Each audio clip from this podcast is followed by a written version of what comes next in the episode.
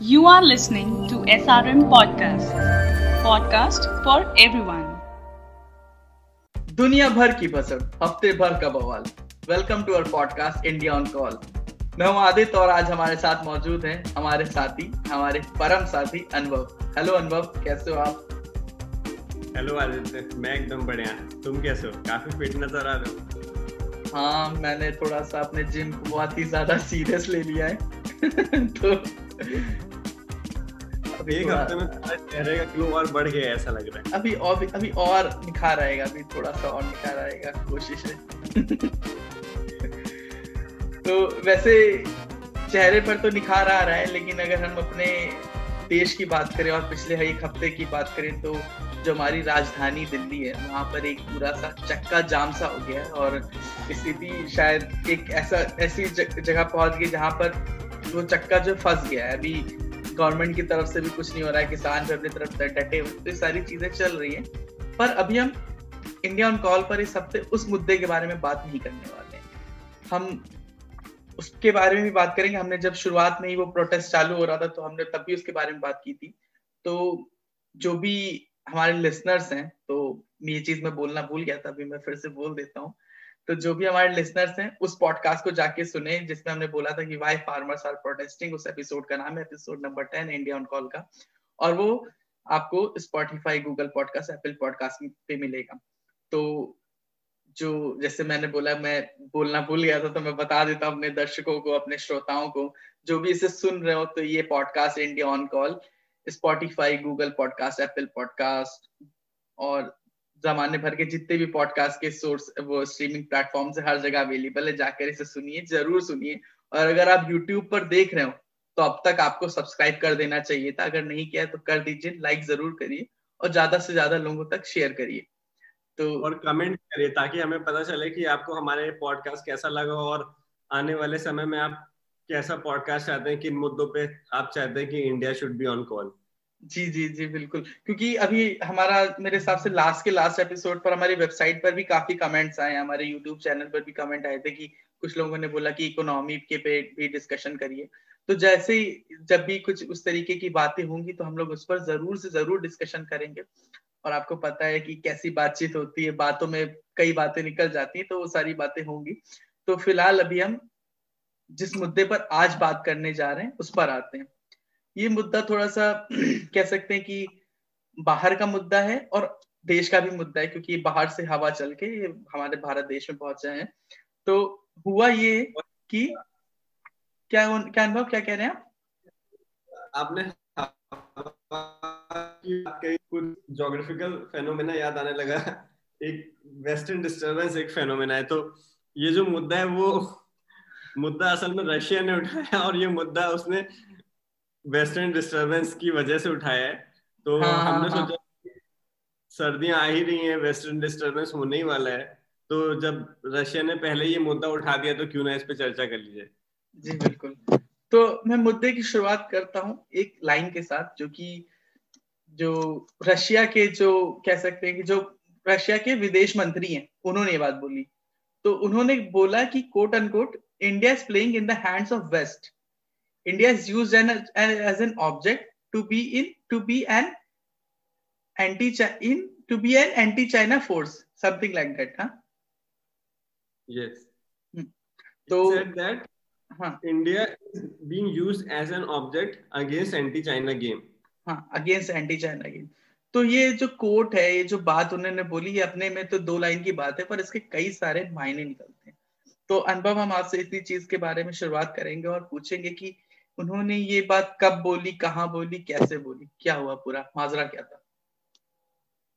आदित्य ये बात उन्होंने रशिया में ही बोली वो एक इंटरनेशनल थिंक टैंक में थे रशिया इंटरनेशनल सेंटर में वो बैठे थे और वहाँ की वो जनरल मीटिंग को संबोधित कर रहे थे तो उन्होंने ये बात बोली कि India is playing in the hands of West India is being used as an object against India against anti China activities तो उन्होंने ये चीज़ बोली और उसमें और भी कई सारे मुद्दे उन्होंने उठाए जहाँ जैसे कि टर्की का जो एस फोर हंड्रेड जो उनकी एयर डिफेंस मिसाइल सिस्टम है उसकी डील के बारे में बात की अपनी और चाइना रिलेशनशिप के बारे में बात की इंडिया इंडिया चाइना रशिया के बीच की रिलेशनशिप के बारे में बात की यूनिपोलर बाइपोलर वर्ल्ड के बारे में बात की और इम्पोर्टेंट चीज़ ये है कि उन्होंने ये जो स्टेटमेंट दिया that India is playing in the hands our foreign ministry has given a statement about his statement तो हाँ.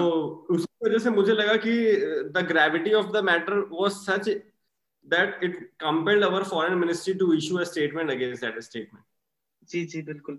क्योंकि आमतौर पर ऐसा होता नहीं है कि फॉरेन मिनिस्ट्री जो है हमारी जो मिनिस्ट्री ऑफ़ एक्सटर्नल अफेयर्स है वो किसी के भी बातों पर कुछ भी कर दे क्योंकि जैसे कई सारे देश हैं जो कुछ ना कुछ बयान दिया करते हैं भारत में। जैसे अभी फार्म प्रोटेस्ट हो रहा है तो शुरुआत में जस्टिन ट्रूडियो ने दिया तो उस पर भी एक बयान जारी किया गया था। पर उसके बाद कई और लोग, देशों के लोगों ने बोला तो मिनिस्ट्री ऑफ़ एक्सटर्नल अफेयर्स उस पर कोई बयान नहीं दे रही है। पर ये कुछ ऐसा मुद्दा था जिसपे बयान दिया, और बयान, केवल बयान जैसा बयान नहीं था, वो एक क्लियरिफिकेशन था। भारत ने अपनी स्थिति स्पष्ट की कि ऐसे बोल किया कि ये जो आरोप हमारे ऊपर लगाने काफ़ी बेबुनियाद है। तो अनुभव उस क्लियरिफिकेशन में क्या था?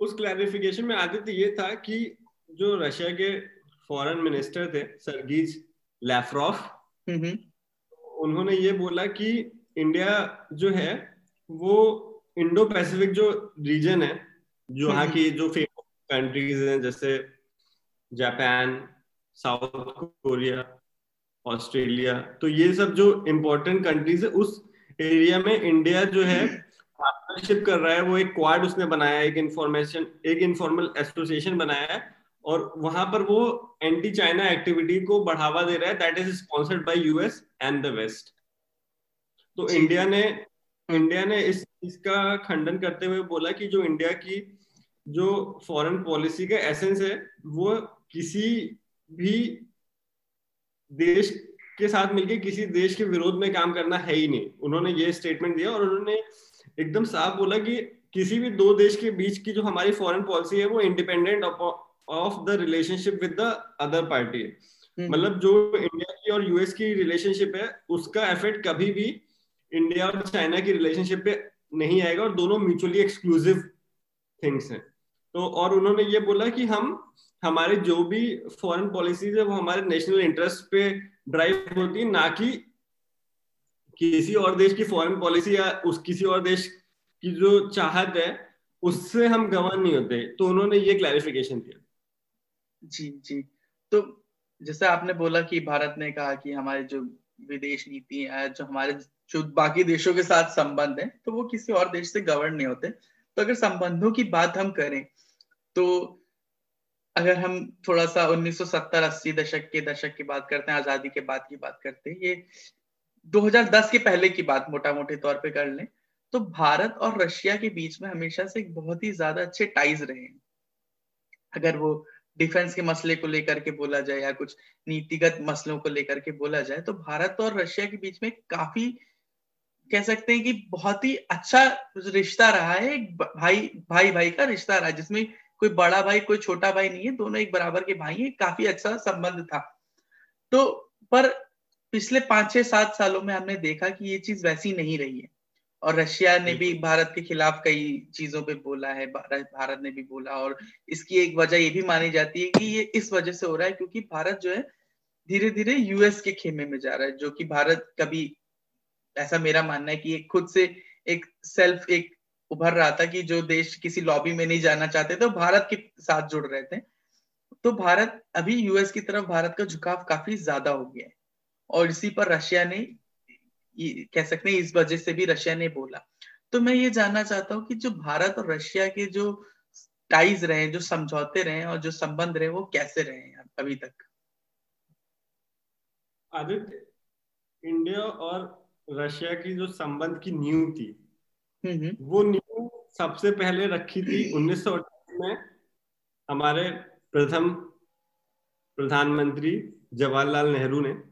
जब वो 1928 में जब लेनिन ने वहाँ पर जो the रिवोल the famous red revolution लेके आया और उसके बाद उन्होंने वहाँ पे देश को कम्युनिस्ट मॉडल में कन्वर्ट किया, जार से मुक्ति दिलाई और एक समय ऐसा लगा कि Russia has taken off and it is going to fly high तो वहाँ पे जो टोटल जो पेस ऑफ़ इंडस्ट्रियलाइजेशन था वो इतना ज़्यादा था कि पूरी दुनिया was taken back about how things are going in Russia तो उसकी वजह से पंडित नेहरू खुद रशिया गए और उन्होंने जो जिस लेवल का डेवलपमेंट देखा मैकेनाइजेशन देखा इंडस्ट्रियलाइजेशन देखा तो he was mesmerised and he wrote that bliss bliss it was, was to it? be alive in heaven.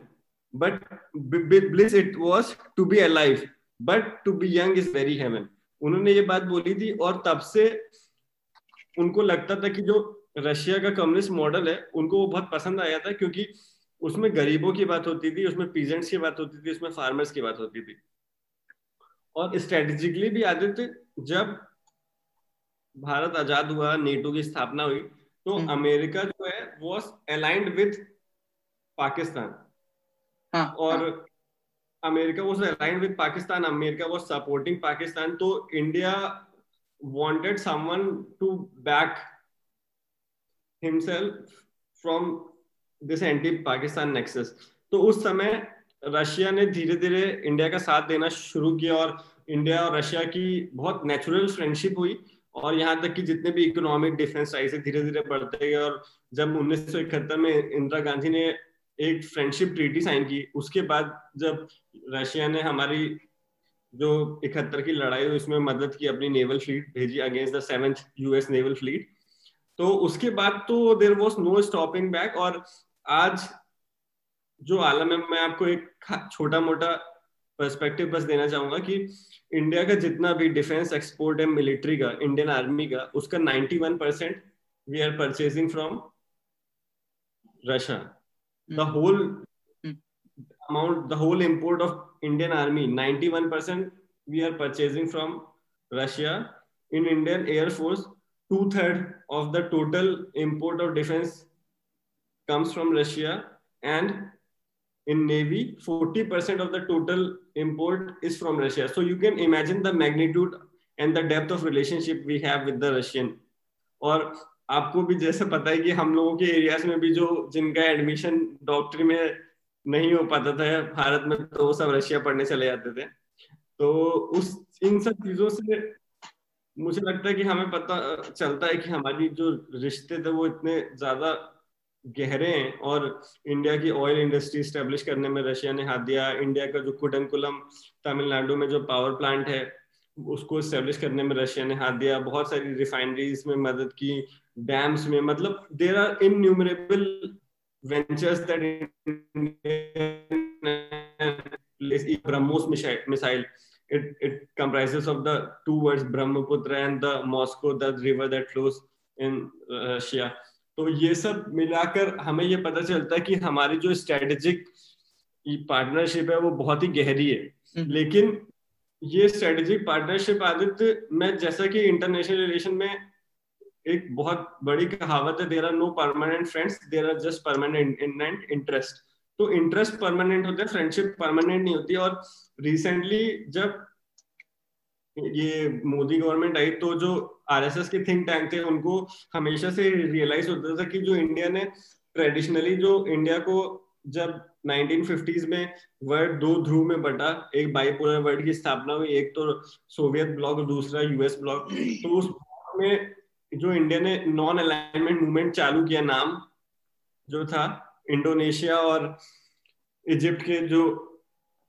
उस समय के राष्ट्रपति थे नसीर के साथ तो यू कहीं ना कहीं आरएसएस को ऐसा लगता है कि उसकी वजह से हमारा जो इकोनॉमिक जो हम इकोनॉमिक बैकवर्ड है we are still a third world country उसका एक बहुत बड़ा रीजन ये है कि हम लोग we we were not able to align ourself with the western thoughts and western methodology of work of free free capital तो इन सब वजहों से क्या हुआ कि जो आरएसएस का थिंक टैंक है, उनको एक नेचुरल इंक्लिनेशन है टूवर्ड्स द फ्री मार्केट तो उनको इस बात का ऐसा लगता है कि we and US are natural allies because we have a vibrant democracy and the Russia is not a democracy and somewhere it's a different system altogether तो उसकी वजह से भी जो फोकस था वो धीरे धीरे चेंज हुआ और दूसरी चीज़ ये थी कि जो यूएस का जो इंटरेस्ट था पाकिस्तान में वो काफ़ी हद तक कम हो गया और यूएस को रियलाइज़ हुआ कि जो उसकी वॉर अगेंस्ट टेरर थी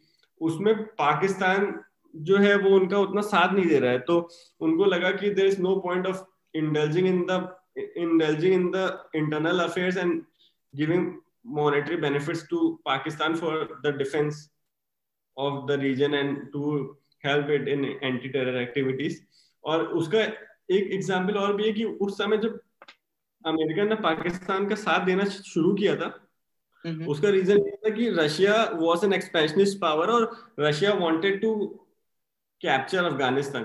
तो अमेरिका ने पाकिस्तान से दोस्ती की ताकि वो वहाँ से रशियन थ्रेट को काउंटर कर सके अफ़गानिस्तान में। लेकिन अब वो सारे सिनेरियोस चेंज हो चुके हैं। अब दो टाइम्स और गॉन तो अमेरिका का जो इतना कमिटमेंट था पाकिस्तान को वो भी काफ़ी हद तक चला गया है। और Pakistan is naturally inclining with China as well जो कि जो कि किसी भी तरह से अमेरिका को पसंद नहीं आ रहा उसका बेल्ट एंड रोड इनिशिएटिव तो अब आदत बात समझने की ये है कि इस वजह से भारत का इंक्लिनेशन बढ़ चुका है यूएस के हम्म। साथ। और कहीं ना कहीं रशिया और चाइना, आपस में दोस्ती, उनकी जो मित्रता है वो बढ़ती जा रही है। तो ये सब ग्लोबल डायनेमिक्स चेंज हो रहे हैं। जी जी जी। तो जैसे बात हो रही थी कि क्या कहते हैं, ये भारत और रशिया के रिलेशन की तो मुझे याद है कि जो मेरे पिता हैं, हमारे पिता हैं मतलब कि हमारे आप, मेरे और आपके पिताजी जो है तो वो जब पीएचडी कर रहे थे तो बताते थे कि लखनऊ यूनिवर्सिटी में एक लैंग्वेज पढ़ना अनिवार्य था और सब लोग ज़्यादातर रशियन सीखते थे। बिल्कुल। हाँ तो उन्होंने भी अपने पीएचडी के दौरान रशियन सीख सीखी है। और कई बार ऐसा भी होता था कि ये जो मतलब जब जब भारत में तकनीकी शिक्षा को बढ़ावा दिया जा रहा था तो रशिया से कई सारे प्रोफेसर आए थे यहाँ पर बच्चों को पढ़ाने के लिए। तो जो पुराने आई के आप टीचर हो देखें तो वो रशियन ही रहे हैं। तो रशिया और भारत में एक बहुत ही पुराना संबंध था। ब्रह्मोस की आपने बात की तो ये चीज़ फ़िलहाल बदल चुकी है। आप कुछ कह रहे थे अंदर मैं कह रहा था कि ये चीज़ आदित्य जब I personally believe what was a watershed event in that relationship was when Russia annexed Crimea जब क्रीमिया यूक्रेन से रशिया ने 2014 में एनेक्स किया तो हम्म। उसके somehow the West and the US felt that the situation is alarming और they wanted some stable partners with their side कि इस तरह का जो एक्सपेंशन है जो रशिया कर रहा है या फिर जो चाइना कर रहा है पार्सल और स्पार्टली आइलैंड में जो वो नाइन डैश लाइन में अपने एरियाज़ जो इंडो पैसिफिक रीजन में जो चाइना बना रहे तो उसके लिए they wanted like minded countries to group themselves against the those kind of threats तो वो एक बहुत बड़ा वॉटरशेड इवेंट है। जी जी जी। तो अब जरा जैसे भारत और रशिया के संबंधों के बारे में बात की तो एक रीजन है इंडो पैसिफिक रीजन तो इंडिया और इंडो पैसिफिक रीजन के बीच में क्या संबंध है? आदित्य तो सबसे पहले हमें यह समझना होगा कि इंडो पैसिफिक रीजन क्या है। इंडो पैसिफिक रीजन है जो हमारा अंडमान निकोबार आइलैंड से जो रास्ता पूरा पैसिफिक ओशन की तरफ़ जाता है। स्टेट ऑफ़ मलक्का से होके पूरा रीजन जो Indonesia Singapore Thailand Vietnam Philippines ये सारी जो कंट्रीज़ हैं South Korea Japan New Zealand Australia इन सब कंट्रीज़ का जो समुद्री एरिया है वो इंडो पैसिफिक रीजन उसे कहते हैं। तो जी जी। इस इस रीजन में कुछ गेम चल रहा है। गेम क्या चल रहा है कि वहाँ पर जो नाइन डैश लाइन है, जो चाइना एक लाइन को बोलता है नाइन डैश लाइन वो कहता है, वो वो समुद्र का वो हिस्सा हमारा है। और उसने वहाँ पर जो है, वियतनाम का कई सारे आइलैंड जो बोला, ये हमारे हैं। और वहाँ पे उसने कई सारे अपने आर्टिफिशियल आइलैंड्स भी बनाए हैं मिलिट्री बेस नेवल बेस बनाने की भी तैयारी कर रहे हैं। तो यूएस को इस चीज़ का इल्म तो था ही। तो उन्होंने एक एक ऐसी संस्था बनाने की कोशिश की एक इनफॉर्मल ग्रुप बनाने की कोशिश की उसे बोलते हैं क्वाड जिसका मतलब है चार देश रशिया उसमें नहीं है बिल्कुल भी नहीं है उन चार देशों में है जापान ऑस्ट्रेलिया इंडिया और यूएसए। तो ये तो ये, ये एक गैंग टाइप का रशिया का मानना है कि गैंग है। हाँ, ये उनको उनका मानना है कि ये गैंग है जो कि सारी इंडो पैसिफिक एशियन पावर्स हैं और ये जो चाइना का वहाँ पे जो बढ़ते कदम है ना China China wants to be a blue navy एक हम्म। एक नेवी में टर्म होता है blue water navy blue water navy का मतलब होता है कि आपकी नेवल कैपेबिलिटी इतनी स्ट्रांग हो गई कि एक बार अपने आपने एयरक्राफ्ट कैरियर के साथ नेवल फ्लीट लेके चल दिए तो आप दुनिया में कहीं भी मार कराएँगे कितनी भी दूर चले जाएँगे। तो चाइना का ये एक बहुत बड़ा एम्बिशन है कि वो एक ब्लू वाटर नेवी बनना चाहते हैं। दुनिया में खाली US is the blue water navy की वहाँ वो कैलिफ़ोर्निया के आसपास या फ्लोरिडा के पास कहीं से भी निकल जाएगा और जब तक लड़ाई खत्म नहीं होगी तब तक वापस नहीं आएगा।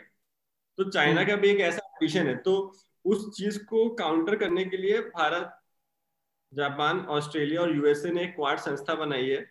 वो जो कि संस्था है ही नहीं वो एक इनफॉर्मल टर्म है जो कि यूज़ किया जाता है। कि चाइना को वो उसके बैकयार्ड में ही दबा के रखें। किसी भी तरह से जो वो सांप ने फन एक बार बाहर निकाल लिया तो उसको कंट्रोल करना मुश्किल हो जाएगा। तो वहाँ पर वो लोग, उनका कहना है कि हम यहाँ पे पेट्रोलिंग करते हैं, हमारा यहाँ पर जो नेवल रूट्स हैं, जो कि, जो कार्गो रूट्स हैं, वो एकदम डिस्टर्ब नहीं होने चाहिए, वहाँ पे शांति बरकरार होनी चाहिए, इसलिए हम इस तरह का हमने दोस्ती कर रखी है। जबकि असलियत में ये चाइना को रोकने का एक बहुत बड़ा गेम प्लान स्ट्रेटेजिकल वो है। एक कोशिश है जिसके बारे में खुद रशिया के जो फॉरेन मिनिस्टर थे, सरगीज लेफ्रॉफ, उन्होंने बोला। और इसी के तहत एक मालाबार एक्सरसाइज नेवल एक्सरसाइज है, जो कि हर साल होती रहती है। तो उस नेवल एक्सरसाइज में इंडिया यूएस और जापान पार्टिसिपेट करते थे ये नेवल एक्सरसाइज थी तीनों देशों की नेवी इंडो पैसिफिक रीजन में पूरा घूमते थे पेट्रोलिंग करते थे कोई भी पायरेट्स की activity disaster management emergency response और इस तरह की चीज़ों पे वो लोग काम करते थे और counter terrorism activities unconditional war scenarios की प्रैक्टिस करते हम्म। थे। तो इस बार उन्होंने क्या किया? इस बार उन्होंने ऑस्ट्रेलिया को भी बुला लिया कि आओ तुम भी हमारे साथ एक्सरसाइज में पार्टिसिपेट करो। तो उस एक्सरसाइज की बात से तो रशिया और चाइना को मिर्ची लग गई। उन्होंने सोचा क्वाड कोई इनफॉर्मल टर्म नहीं है, इन्होंने क्वाड को फॉर्मलाइज कर दिया मालाबार एक्सरसाइज के थ्रू जब चार देशों ने मिलकर एक्सरसाइज की। तब से ही रशिया और चाइना को ऐसा लगने लगा है कि एक ग्रुप बन चुका है, जो कि चाइना को रोकना चाहता है। जी जी जी। तो अभी तो जैसे आपने बताया कि मालाबार एक्सरसाइज करते हैं और ये सारी चीज़ें सारे देश मिल के आपस में कर रहे तो इसके बारे में एक बार थोड़ा सा और अच्छे से आप बताएँगे कि ये मालाबार एक्सरसाइज है क्या? ये वाकई में जो ये फॉर्मली देश सारे मिल रहे हैं, ये केवल बहकावा मतलब ये जो अफवाह नहीं है, ये हकीकत है कि क्या है? और रशिया और रशिया, चाइना का तो चलिए ठीक है, पर रशिया को इससे घबराने की क्या ज़रूरत है? देखिए, मालाबार एक्सरसाइज जो है वो लगभग 20-22 साल से चल रही है। सबसे पहले उसमें इंडिया और जापान पार्टिसिपेट करते थे, बाद में उसमें यूएस ऐड हुआ और इस साल से ऐड हुआ। वो मालाबार एक्सरसाइज जो है, वो इंडो पैसिफिक जो पूरा सी लेन है, उसमें जितना भी मूवमेंट है गुड्स का, जो इंटरनेशनल सी रूट है सी लाइन है, वो एकदम सुरक्षित बरकरार रहे, उसकी पेट्रोलिंग होती रहे, उसमें बिना किसी रुकावट के सामान इधर से उधर जाता रहे, उसमें किसी भी, कोई भी देश डोमिनेट ना कर पाए। जैसे कि अब चाइना वहाँ पे डोमिनेट करना चाहता है, वो चाहता है कि हम उस एरिया के सरदार बन जाए तो उसमें कोई नया सरदार ना बनाए। उसके लिए मालाबार एक्सरसाइज की जाती थी। उसमें ऑस्ट्रेलिया को ऐड किया गया, उसका स्ट्रेटेजिक रीजन ये था कि जैसा कि मैंने बताया कि चाइना का एम एक ब्लू वाटर नेवी बनने का है, और उसके तहत वो वहाँ पर जो नाइन डैश लाइन में उसने ये स्पार्टले और पार्सल आइलैंड में भी खूब ज़्यादा मिट्टी पाट के उसने आइलैंड बना दिया समुद्र में। तो वो सब चीज़ें काउंटर करने के लिए ही ये मालाबार एक्सरसाइज शुरू हुई है। और ये एक नेवल एक्सरसाइज है और इसमें ये एक्सरसाइज जैसे जैसे समय बीत रहे तो इनका जो एम्बिट है ना वो इंक्रीज हो रहा है। जैसे पहले इनका एम्बिट था डिजास्टर मैनेजमेंट सुनामी आ जाएगी तो हम क्या करेंगे? उसके लिए मॉक ड्रिल्स करते थे वो लोग। और सी पेट्रोलिंग का काम था। अब वो काउंटर टेररिज्म भी चालू कर दिया। पायरेट पायरेट एक्टिविटीज़ के लिए भी चालू कर दिया। अनफोर्सिन वॉर भी वो धीरे धीरे बढ़ा रहे हैं। तो एक तरह से एक बहुत ही स्ट्रेटेजिक टाई अप हो चुका है इन चारों अभी अभी फ़िलहाल ऐसा हो गया कि चारों देश की नेवी उस एरिया में एक साथ काम कर रही है। और एक चीज़ में आदित्य और बताना चाहूँगा जो कि मुझे लगता है कि हमारे दर्शकों को मतलब बहुत कम अवेयरनेस है उस चीज़ को। यूएस जो है वो समझ लीजिए कि समुंदर का ट्रैफ़िक पुलिस इंस्पेक्टर है। अच्छा। उस, उसके पास नेवल फ्लीट्स हैं। नेवल फ्लीट का क्या मतलब होता है कि आपके पास एक फ्लीट है उसमें आपके पास साठ सत्तर नेवल शिप्स रहेंगी। और आपके पास दो तीन सौ एयरक्राफ्ट रहेंगी और आपके हम्म। बीस तीस हज़ार आदमी उन नेवी उन सब चीज़ों में बैठे रहेंगे परमानेंट अच्छा। तो यूएस की इस तरह से नेवल जितने भी इंटरनेशनल सी लाइंस हैं जहाँ पे ट्रेडिंग होती है उसकी हर जगह एक एक नेवल फ्लीट है ताकि पूरे रास्ते भर में कोई भी खिला खेल ना हो। तो मैं आपको दो तीन सी जो उसकी नेवल फ्लीट है उसका एग्ज़ाम्पल देता हूँ। एक नेवल फ्लीट है जो उसकी द फिफ्थ नेवल फ्लीट वो बहरीन में है। वो जो जो अरब सागर है जो रेड सी एरिया है उस एरिया में ये फिफ्थ फ्लीट काम करती है कि जो कीनिया वीनिया से जो तजाकिस्तान इन इस तरह की जो एरियाज़ हैं वहाँ से जो ये सब पायलट्स और लोग आते हैं ना छोटे मोटे हरकत करने के लिए वो सब कोई हरकत इसलिए वहाँ पे उसने एक अपनी नेवल फ्लीट बहरीन में हेडक्वार्टर करके रखी है। एक और जो सिक्स नेवल फ्लीट है वो इटली में एक एरिया नेपल्स हाँ, हाँ, वो नेपल्स है। नेपल्स में वो जो जो मेडिटेरेनियन सी से जो रास्ता सुएज कैनाल के थ्रू आता है उस एरिया में ये मोरक्को लीबिया इन सब की कोई भी जो छोटे मोटे गैंग है वो सब कोई हरकत ना करे उसने इस तरह की एक नेवल फ्लीट रखी है। और जो उसकी सबसे बड़ी नेवल फ्लीट है आदित्य वो है सेवेंथ नेवल फ्लीट। और वो सबसे पुरानी नेवल फ्लीट है वो 1943 की नेवल फ्लीट है। वो है योकोसुका जापान में एक जगह है। योकोसुका में वो नेवल फ्लीट है। उस नेवल फ्लीट में चालीस हज़ार लोग स्टेशन रहते हैं परमानेंट। और जी, उनके जी. पास लगभग तीन सौ एयरक्राफ्ट हैं। और इनके पास, वहाँ पर सत्तर अस्सी बड़े बड़े नेवल शिप्स हैं। तो आप इमेजिन कर सकते हैं कि उसने कितने सारे अपने डिफेंस पर्सनल्स और नेवी के लोगों को डिप्लॉय कर रखा है। तो अभी कुछ समय पहले बात हुई कि वो एक और नेवल फ्लीट की स्थापना करना चाहते हैं। उसका नाम है द फ़र्स्ट फ्लीट असल में आदित्य क्या था कि द फ़र्स्ट फ्लीट सिंगापुर में एक स्टेशन नेवल फ्लीट था जो कि ये जो स्टेट ऑफ़ मलक्का से ये सारे रास्ते देखता था यूएस का। लेकिन बाद में उसको 1970s के आसपास उसको खत्म कर दिया गया। लेकिन जब ये क्वाड की स्थापना हुई और उनको लगा कि हमारे और जहाज़ और हमारे एयरक्राफ्ट कैरियर हमारी नेवी सब वहाँ पे होनी चाहिए क्योंकि चाइना का जो एम्बिशन है ब्लू वाटर नेवी का जो कि और मैं आपको एक ये भी चीज़ बताऊँ कि अगर आपको दुनिया में हेजीमोनिक पावर बननी है कि if you want to establish yourself as hegemon तो आपको आपका कंट्रोल मस्ट है। जैसे आप पुराने पिक्चरों में देखते नहीं थे जिसका जिसका समंदर अभी जैसे रॉकी में आया था के जी एफ़ में वो हाँ, हाँ। में कहता है समंदर मेरा। तो बिल्कुल सेम प्रिंसिपल दुनिया में भी है। जिसका समंदर है वही दुनिया का राजा है। तो अभी समंदर जो है वो रशिया का है।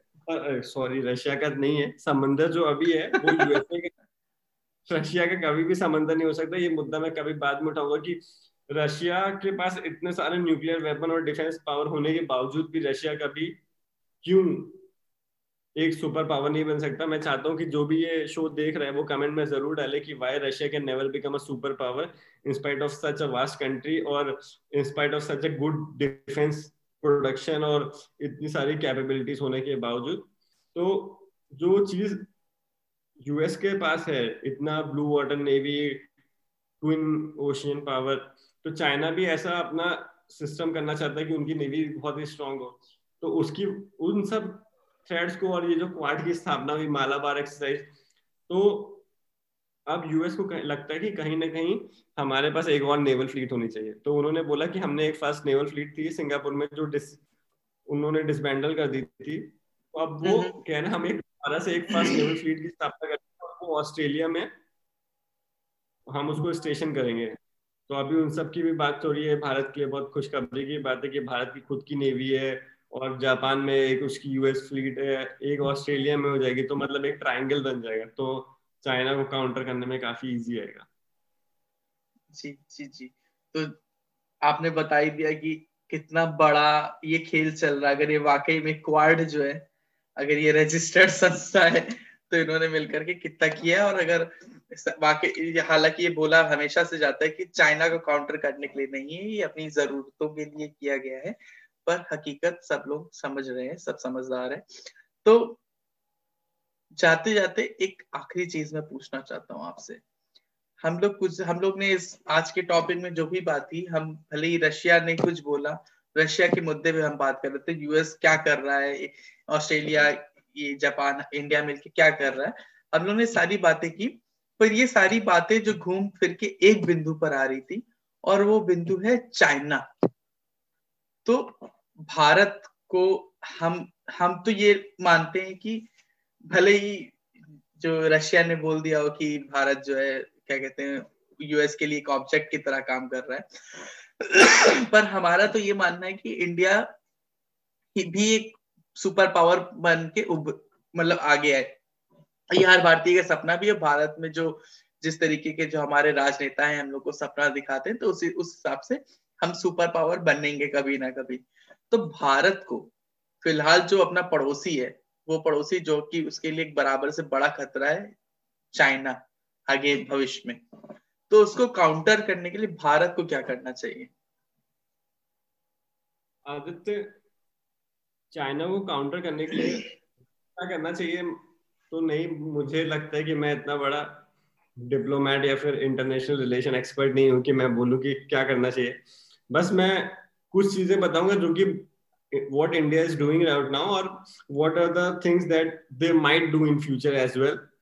तो उसमें पहली चीज़ ये है कि हमको अपना डिफेंस बहुत ही ज़्यादा स्ट्रॉन्ग करना, करने की ज़रूरत है। जो हमारा इंडियन आर्मी है इंडियन एयरफोर्स है इंडियन नेवी है। तो हमको एक गैप एनालिसिस करने की बहुत बड़ी ज़रूरत है कि चाइना की प्रेजेंट कैपेसिटी क्या है और हमारी प्रेजेंट कैपेसिटी क्या है। और जो डिफरेंस है, उसको मीट करना हमारा एक प्राइम फोकस होना चाहिए कि हम जल्द से जल्द ऐसी चीज़ें प्रोक्योर करें, ऐसे सिस्टम्स प्रोक्योर करें कि we can match and give fire to fire against China तो पहला पॉइंट ये है कि हमें अपने डिफेंस जो तीनों धड़े हैं डिफेंस के, उनके मॉडर्नाइजेशन पर उनके, जो उनकी फंक्शनिंग है, उस पर एक बहुत ही मेजर ओवरहॉल करने की रिक्वायरमेंट है, जो कि धीरे धीरे समय के साथ हो रहा है। पॉइंट नंबर वन है। पॉइंट नंबर टू है कि हमको लाइक माइंडेड कंट्रीज़ के साथ एक अच्छा रिलेशन जो स्टेब्लिश करना चाहिए, जो कि इंडिया खुद कर रहा है, जो मैंने क्वाड का एग्ज़ाम्पल दिया। पॉइंट नंबर थ्री है, हमें ये बात खुद से समझनी चाहिए जो कि मुझे कहने में थोड़ा बुरा भी लग रहा है कि कई बार हम लोग अपने आप को चाइना के साथ कंपेयर करते हैं, लेकिन वो बहुत ही गलत कंपैरिजन है। चाइना हमसे दस गुना ज़्यादा बड़ा आर्थिक शक्ति हो चुका है इस वक्त। तो हमारा उनका कोई इस वक्त कंपैरिजन नहीं है। तो हमें, हम जितनी जल्दी इस बात को समझेंगे, उतना हमें बेटर रहेगा उसको पहचानने में और अपने आप को सुधारने में। तो इस चीज़ को भी ध्यान में रखने की बहुत ज़्यादा ज़रूरत है कि China it's a very big power और we can not compare our self right now with China point है कि हमको जो है चाइना के साथ ही अच्छे रिलेशनशिप स्टेब्लिश करने की बहुत ज़्यादा ज़रूरत है कि मतलब हम परमानेंट लड़ाई के मोड में रहेंगे, वो चीज़ सही नहीं है। क्योंकि आप जितने भी एग्जाम्पल्स देख लीजिए, जैसे कि यूएस और चाइना। जब तक वो लोग खुद आत्मनिर्भर नहीं बन गए कि हमारे पास इतना दम है कि हम किसी से भी टक्कर ले ले, तब तक उन्होंने वो दुनिया में चौधरी बनने नहीं गए थे। तब तक वो दुनिया में चौधरी बनने गए ही नहीं। तो बात यह है कि हमको ऐसी स्थिति उत्पन्न ही नहीं करनी चाहिए कि ऐसा लड़ाई झगड़ा हो। हमारे पास अभी इतना दम नहीं है। हमारे यहाँ पेंडेमिक होता है तो बिहार में किसान पैदल चल के घर जाते हैं उनके पैरों में छाले पड़ जाते हैं। हमारे पास इतना पैसा नहीं है कि हम जाके लड़ाई झगड़ा करें। तो कॉर्डियल रिलेशन बनाकर समय बिताने की और अपने आप को मज़बूत करने की बहुत ज़्यादा ज़रूरत है। और आखिरी चीज़ ये है कि हमको खुद जो हमारी इकोनॉमिक एक्टिविटीज़ हैं उसमें बेटर एंगेजमेंट करने की ज़रूरत है। हमको कुछ चीज़ें ऐसी हैं जैसे मैन्युफैक्चरिंग है और स्मॉल स्केल इंडस्ट्रीज़ हैं उन, उनको बहुत ज़्यादा बढ़ावा देने की ज़रूरत है ताकि हम कई सारे मैन्युफैक्चरिंग में हो रही है उससे चीप लेबर में अपने शिफ्ट कर सकें और बाकी देशों के साथ बेटर संबंध बना सके। तो हम जितना पर्सनल लेवल पर इकोनॉमिकली और मिलिट्री वाइज जितना मज़बूत होंगे चाइना का रिस्पेक्ट उतना बढ़ेगा हमारे लिए और चीज़ें कोऑर्डिनेट होती जाएँगी। तो बस मेरा इतना ही कहना था और बाकी सब तो समझदार है जी जी। तो कुल मिलाकर के जो बात है, वो बात ये है कि फ़िलहाल अभी भारत को जो ये सेल्फ रिलायंस टर्म आया, भारत में जो आत्मनिर्भर भारत आया तो थोड़ा सा एक केवल कागजों में और रैलियों में और पोस्टर में नहीं, या क्या कहते हैं, मन की बात में नहीं। भारत को वाकई में आत्मनिर्भर होने की ज़रूरत है, और आत्मनिर्भर, ऐसा आत्मनिर्भर नहीं कि जिसमें आप यूएस के पीछे लगे रहें, या आप किसी एक देश को अपने बाजू में रख के चले। तो भारत को खुद से इस आत्मनिर्भरता की ज़रूरत है। और फ़िलहाल मुझे लगता है कि हमें जितना भी कुछ इस मुद्दे पर बात करनी चाहिए थी, हमने आज कर लिए और अनुभव आपका बहुत ही ज़्यादा धन्यवाद कि आप फिर अच्छा मैंने आपको बताया था क्या कि हमारे क्या कहते हैं हमारे जानने वालों ने इस पॉडकास्ट को सुनना उन्होंने कहा कि बहुत ही ज़्यादा भारी भारी बातें कर रहे हैं लोग। पर आदित्य मैंने ये टॉपिक इसलिए चुना आज क्योंकि इंटरनेशनल रिलेशंस और इकोनॉमिक्स में काफ़ी इंटरेस्ट है और इस चीज़ के लिए मुझे कोई ऐसा बैकग्राउंड रिसर्च करने की ज़रूरत नहीं है, क्योंकि these things are in my daily life I keep on reading these things I can talk endlessly for many hours on these topics तो मुझे लगा, क्यों ना अपनी पिच पे बैटिंग की जाए नहीं, और ये ज़रूरी भी क्योंकि जो फार्मर प्रोटेस्ट का जैसे जो मुद्दा है, हालाँकि कई लोगों का क्या मानना ये रहता है कि थोड़ा जो वायरल चीज़ें उस पर बात करें तो वो देखी ज़्यादा जाती है, पर मुझे लगता है कि इस तरीके के जो मुद्दे हैं, उनको छूना ज़रूरी है, बहुत ही ज़्यादा ज़रूरी है। तो जो भी इस पॉडकास्ट को सुन रहा हो या देख रहा हो और उसको हमारे जो आज की वार्तालाप थी अच्छी लगी हो तो प्लीज़ और प्लीज़ हमारे पॉडकास्ट को फॉलो ज़रूर करें। चाहे वो स्पॉटिफाई हो एप्पल पॉडकास्ट हो गूगल पॉडकास्ट हो जियो सावन हो, हर जगह ये पॉडकास्ट अवेलेबल है। वहाँ इस पॉडकास्ट को सब्सक्राइब फॉलो ज़रूर करें। यूट्यूब पर हम आ गए हैं, बराबर से आ गए हैं। थोड़ा एक महीना भी होने वाला है हमको यूट्यूब पर आए हुए। तो उस हिसाब से हम कुछ ठीक ही कर रहे हैं मतलब कुछ बहुत ही चौड़े में नहीं आए पर आ गए तो जो भी देख रहा है, देखते रहे, क्योंकि हम बराबर आते रहेंगे। ऐसे ही हमारा मंगलवार, बुधवार आपको वीडियो मिलता रहेगा। तो सब्सक्राइब ज़रूर करें। अगर यहाँ तक आए हैं तो सब्सक्राइब और लाइक तो बनता है।